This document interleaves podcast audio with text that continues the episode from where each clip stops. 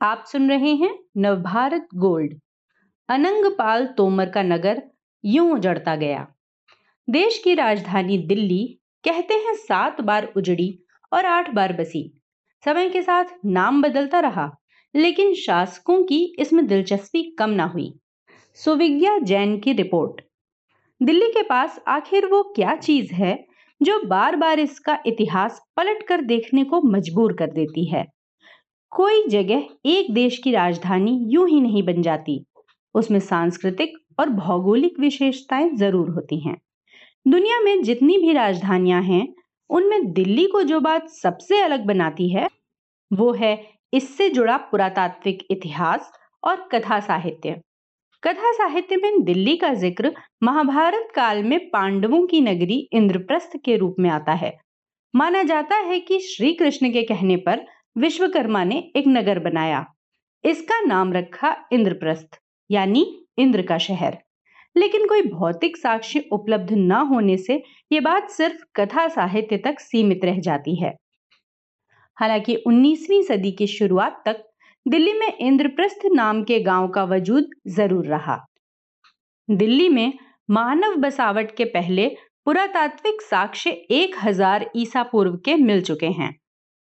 खुदाई में निकले भित्ति चित्रों से अनुमान लगा कि एक हज़ार ईसा पूर्व में इस क्षेत्र में कुछ मानव रहे थे, पर उसके बाद की कई सदियों तक नियमित जनसंख्या के साक्ष्य अभी तक नहीं मिल पाए। चंद्रगुप्त मौर्य के काल, यानी करीब 300 ईसा पूर्व के मिले कुछ सबूतों से, दिल्ली या उसके आसपास मानव की रिहाइश का अनुमान ज़रूर लगता है।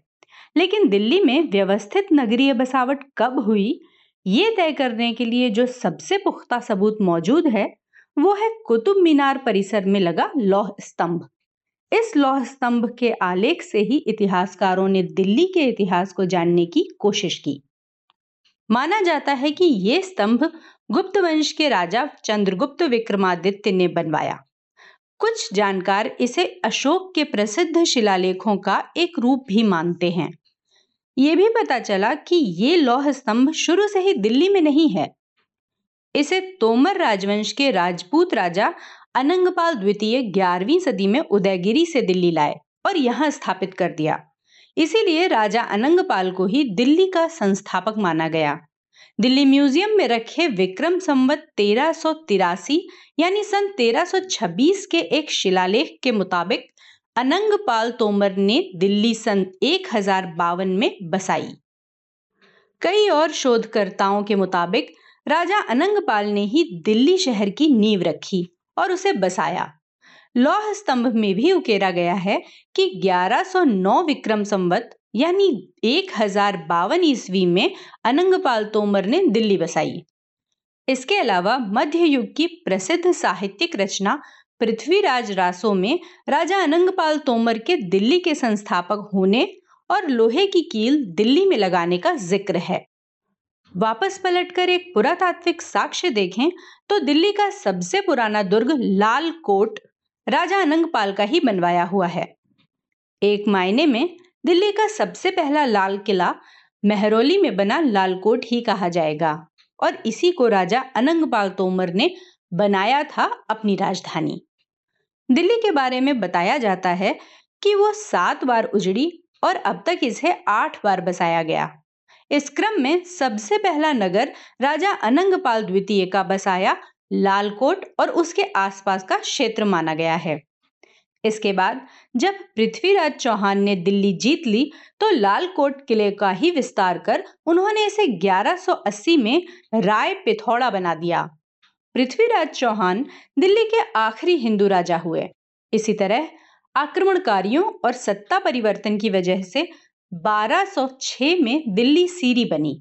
तो 1320 में यहाँ तुगलक शासकों ने तुगलकाबाद बसाया और कुछ समय बाद ही तुगलकों ने इसे फिरोजाबाद नाम दे दिया। उसके बाद मुगल साम्राज्य में हुमायूं ने सन 1500 में यहाँ दीन पनाह नाम का शहर बसाया। हुमायूं को पंद्रह में हराने के बाद शेर शाह सूरी ने इस शहर को नया रूप देकर शेरगढ़ बना दिया। ये इस क्रम में सातवां शहर था। बाद में दिल्ली में मुगल फिर लौटे और शाहजहां ने दिल्ली को आखिरी बार 1638 में अपनी तरह से बजाया और इसे नाम दिया शाहजहांबाद जिसे आज हम पुरानी दिल्ली के नाम से जानते हैं। और जब अंग्रेज़ों की हुकूमत आई तो शुरू में उन्होंने कलकत्ता को अपनी राजधानी ज़रूर बनाया, लेकिन फिर 1911 में औपनिवेशिक राजधानी दिल्ली में बसा ली। ये जानना भी दिलचस्प है कि हिंदू राजाओं से लेकर बाहरी आक्रमणकारियों तक के लिए दिल्ली ही इतनी खास क्यों रही? हर किसी ने दिल्ली को ही अपनी राजधानी क्यों चुना? यानी दिल्ली ही सत्ता का केंद्र क्यों बनी हुई है? इसके पीछे का बड़ा कारण रहा दिल्ली की भौगोलिक और सामरिक विशेषता। इसकी भौगोलिक स्थिति देश के बाकी हिस्सों तक उसकी पहुँच को आसान बना देती है। दिल्ली से अलग अलग क्षेत्रों में जाने के लिए सीधे और आसान रास्ते हैं। इस कारण यहाँ से शासन चलाना और पूरे साम्राज्य पर पकड़ बनाए रखना आसान रहा। दिल्ली के नाम को लेकर भी कई दिलचस्प किस्से हैं। नाम को लेकर एक तर्क ये है कि जब सिंधु घाटी सभ्यता के लोग सिंधु घाटी को छोड़ गंगा यमुना दोआब की ओर आए तो दोआब में घुसने का मुहाना यानी दहलीज दिल्ली ही थी। दहलीज से दिल्ली बन गया। दिल्ली नाम का सबसे पुख्ता सबूत मध्यकाल के एक अभ्रंश लेखक और महाकवि विभुत श्रीधर की लिखी रचना पाषणाह चरियू में मिलता है। विबुध श्रीधर के जीवन का रचना काल ग्यारह से 1230 विक्रम संवत है। अपनी रचना में श्रीधर ने दिल्ली को दिल्ली लिखा है। उसमें यह भी कहा गया है कि दिल्ली असल में धिल्लिका से जन्मा शब्द है। हालाँकि छठवीं सदी के पर्शियाई इतिहासकार फिरिश्ता ने अपने दस्तावेजों में ग्रीक आक्रमण के पहले राजा धिलु की ओर से दिल्ली शहर की स्थापना का ज़िक्र किया है। राजा धिलु के समय के बारे में पुरातात्विक साक्ष्य तो उपलब्ध नहीं, लेकिन 1874 में स्वामी दयानंद की लिखी किताब सत्यार्थ प्रकाश में ज़िक्र मिलता है कि राजा धिलु ने प्राचीन शहर दिल्ली की स्थापना 800 ईसा पूर्व में की और उन्हीं के नाम पर इस शहर का नाम दिल्ली पड़ा। दिल्ली के इतिहास को लेकर दावों में ज़रूर फ़र्क हो सकता है। लेकिन इस बात में दो राय नहीं कि अपने देश की राजधानी एक विशाल इतिहास को समेटे खड़ी है। चाहे महाभारत का इंद्रप्रस्थ हो या प्राचीन नगर दिल्ली का, इतना तय है कि हर कालखंड में आधुनिक युग में लुटियंस की दिल्ली की अपनी एक अलग कहानी रही। यही बात दिल्ली को आज भी इतिहासकारों के लिए बेहद दिलचस्प बनाती है।